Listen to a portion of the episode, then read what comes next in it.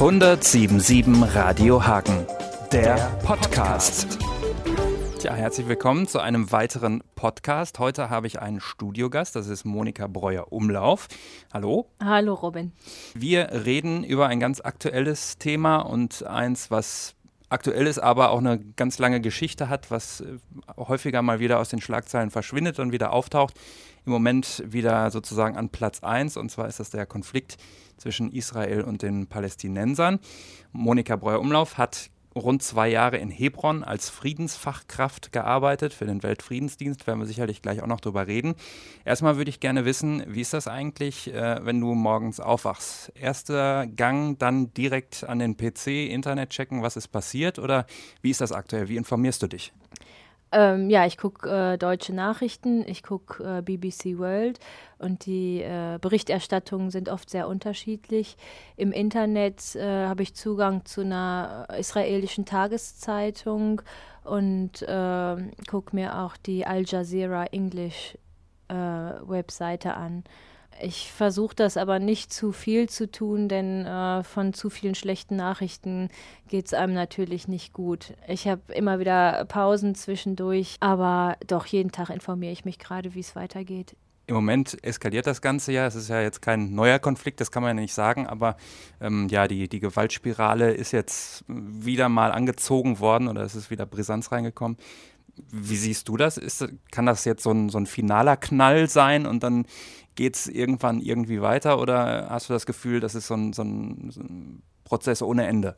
Ich habe das Gefühl, dass es ein Prozess ohne Ende ist. Denn welche Lösung soll jetzt dieser Krieg bringen? Ja, Gewalt ist keine Lösung, ist da irgendwie eine, zwar Plattitüde, aber die stimmt, glaube ich, auch in diesem Fall dann letztendlich. Jetzt kennst du ja auch das Leben, das, das lädt es für dich wahrscheinlich auch nochmal besonders auf, wenn du äh, dir da Nachrichten anguckst oder Informationen besorgst. Kennst du auch das Leben vor Ort, mhm. wie, es, wie es ist? Wir kennen den Gazastreifen als Bestandteil einer Schlagzeile oder einer Meldung. Ähm, den gibt es ja tatsächlich und da leben tatsächlich auch Menschen. Mhm. Wie hast du das da erlebt? Also es ist ja wirklich ein, ja, ein, ein bekannter Begriff. Wie war es, den in Realität zu sehen? Ähm, die Menschen im Gazastreifen sehen natürlich genauso aus wie die Menschen im Westjordanland. Ähm, ich bin sehr betroffen von den Nachrichten, auch dadurch, dass ich mittlerweile ein bisschen Arabisch verstehe und äh, die Rufe höre von den Verletzten. Ähm, und äh, manchmal rufen die Leute, wo ist Gott, Wayne Allah? Und ja, da bin ich dann wirklich äh, tief berührt. Ähm, die Nachrichten sind also für mich viel plastischer. Ähm, ich will jetzt nicht sagen, der Palästinenser ist so oder so, das kann man natürlich nicht verallgemeinern, aber ich denke, es gibt schon die Tendenz, dass ähm, Palästinenser extrem gastfreundlich sind, extrem herzlich. Und ähm, ich habe jetzt mehrere Vorträge schon gehalten in Deutschland und ähm, die Leute stellen sich das schwierig vor, nach Palästina zu gehen und äh, mit diesen Menschen, die uns so fremd sind, zu arbeiten. Aber das ist es überhaupt nicht. Ähm, es gibt sehr viele Schwierigkeiten, die in anderen Bereichen liegen. Aber Leute kennenzulernen, ähm, ist einfach, äh, ist es einfacher als hier. Man muss ja auch dazu sagen, klingt vielleicht etwas selbstverständlich, aber es gibt da auch ein ganz normales Leben in all dem äh, Chaos. Also da verbringen Leute ihre Jugend, da verbringen äh, Leute ihr Arbeitsleben und so weiter. Also wie hast du das erlebt? Wie gehen die Leute damit um, dass sie eigentlich ja ein ganz normales Leben führen müssen und drumherum aber dieser, dieser Krieg herrscht oder diese mhm. Gewalt ist? Ein ganz normales Leben. Also es kommt mir so vor, als ob es es ist so, jeder junge Mensch äh, hat Schwierigkeiten während der Pubertät und dann als junger Erwachsener. Ähm, was soll aus mir werden? Was könnte ich äh, studieren oder soll ich eine Lehre machen? Wo kann ich Arbeit finden? Ich bin verliebt, mag sie mich auch, mag er mich auch? Äh, all diese Dinge sind normale Schwierigkeiten, die jeder von uns kennt. Die gibt es in Hebron aber dazu kommt noch, dass die Menschen ähm, unter der Militärbesatzung leiden und dass äh, jede Familie von politischer Gewalt äh, betroffen ist. Du hast ja jetzt auch mit genau diesen Jugendlichen, wo wir jetzt auch äh, drüber gesprochen haben, gearbeitet. House of Non-Violence heißt das Projekt oder heißt die Einrichtung, wo du warst, vom Weltfriedensdienst. Wie muss man sich das vorstellen? Kommen die Jugendlichen von alleine und sagen dann, äh, Mensch, lass uns doch mal Kunsttherapie machen? Könnte ich mir vorstellen, ist mhm. vielleicht nicht mhm. so. Wie, wie äh, kommt ihr euch da näher und wie arbeitet ihr dann? Also erstens, äh, Hebron Hebron ist sehr äh, traditionell, 100% muslimisch. Es läuft alles über Beziehung. Also äh, läuft auch viel über äh, Mund-zu-Mund-Propaganda. Und äh, in Hebron befinden sich drei Universitäten. Da gab es dann auch Aushänge. Ja, also ich denke mal, am häufigsten haben wir neue Besucher dadurch gewonnen, dass, dass Leute, die schon bei uns waren, äh, Brüder, Cousins, Schwestern, Freunde mitgebracht haben. Was habt ihr dann gemacht? Also ähm, ja, wahrscheinlich muss man sich erstmal so ein bisschen beschnuppern, muss erstmal sich kennenlernen, eine Ebene irgendwie schaffen. Ähm, was waren dann so Dinge, die du mit denen äh, gemacht hast? Ja, also das äh, Haus der Gewaltfreiheit war sozusagen ein Community Center. Einerseits gab es äh, kulturelle und Freizeitangebote, wie in einem typischen Jugendzentrum gab es auch einen äh, Kicker, Tischtennisplatte, äh, eine Dartscheibe und sowas. Es gab monatliche ähm, Filmvorführungen in Hebron gibt es kein Kino, daher war das was Besonderes. Und es gab auch äh, psychosoziale Angebote. Kunsttherapie war eines davon.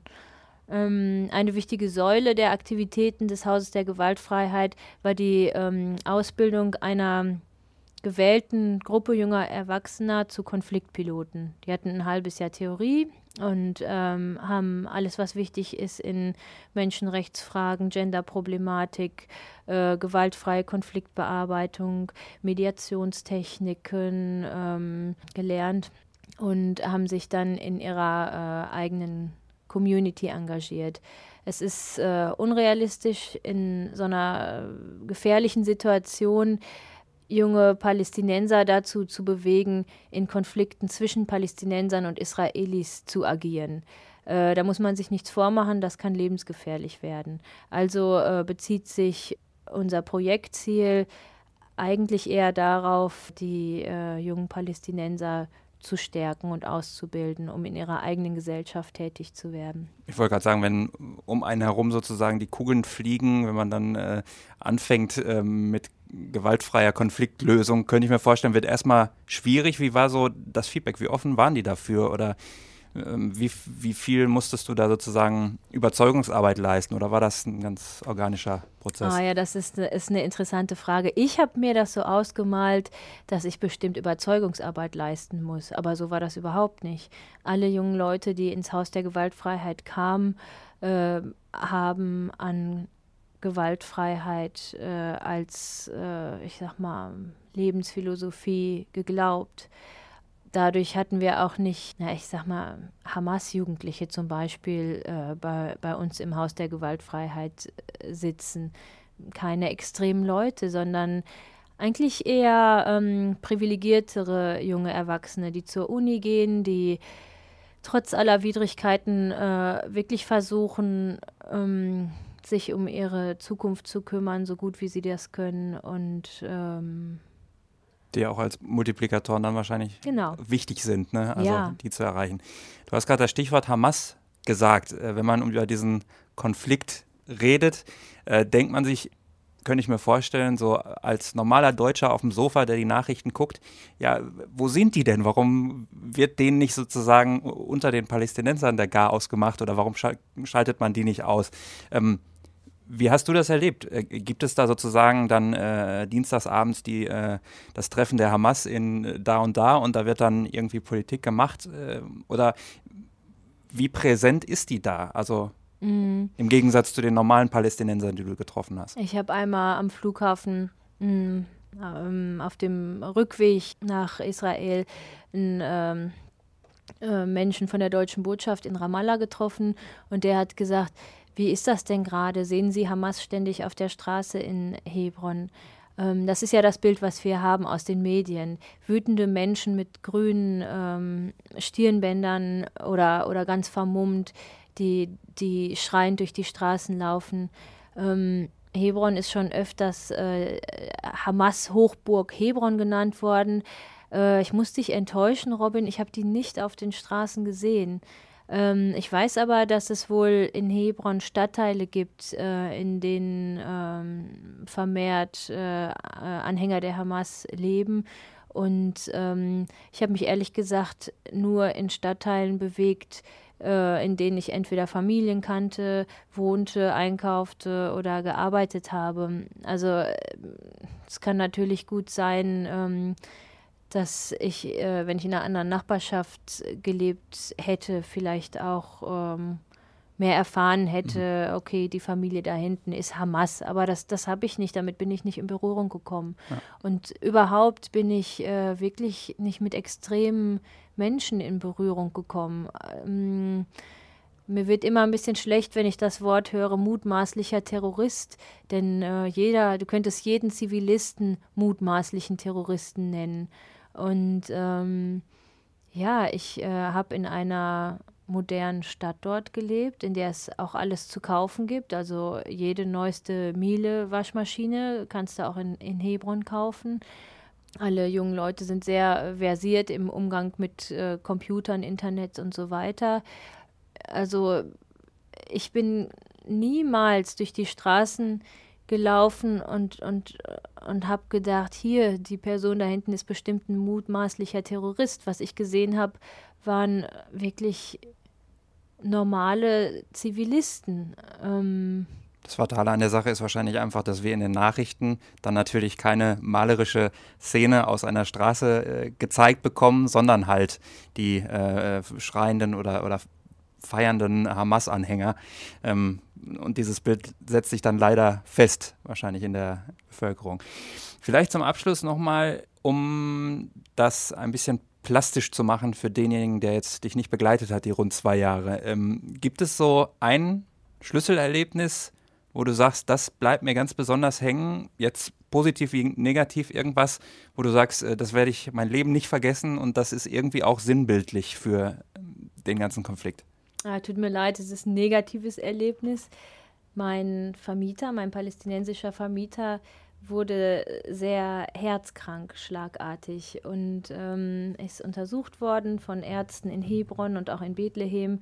Und äh, er hätte jetzt wirklich in ein äh, Krankenhaus gehen müssen, in dem es Herzspezialisten gibt.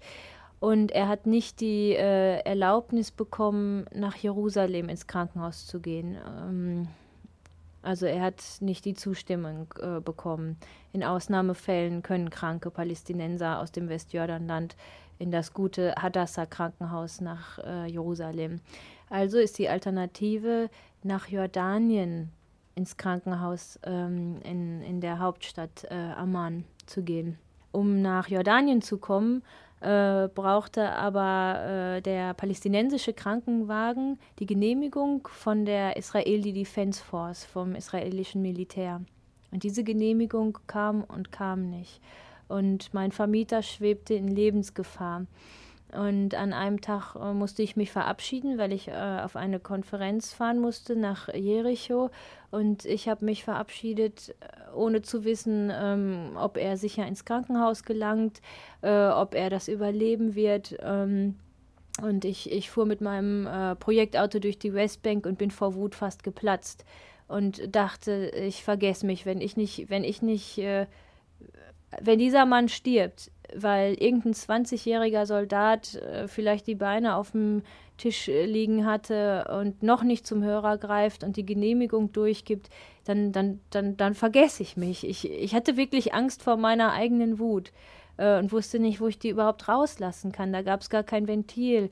Und was mich auch so berührt hat, war, wie, wie ruhig äh, seine Frau noch war. Und äh, ganz äh, geduldig und ja, so ist nun mal unsere Situation, während, während ich einfach vor Wut fast geplatzt wäre. Auf dem Weg äh, zum Krankenhaus äh, musste mein Vermieter dann auch wiederbelebt werden. Also es hätte knapper nicht sein können. Und ähm, das werde ich nie äh, vergessen.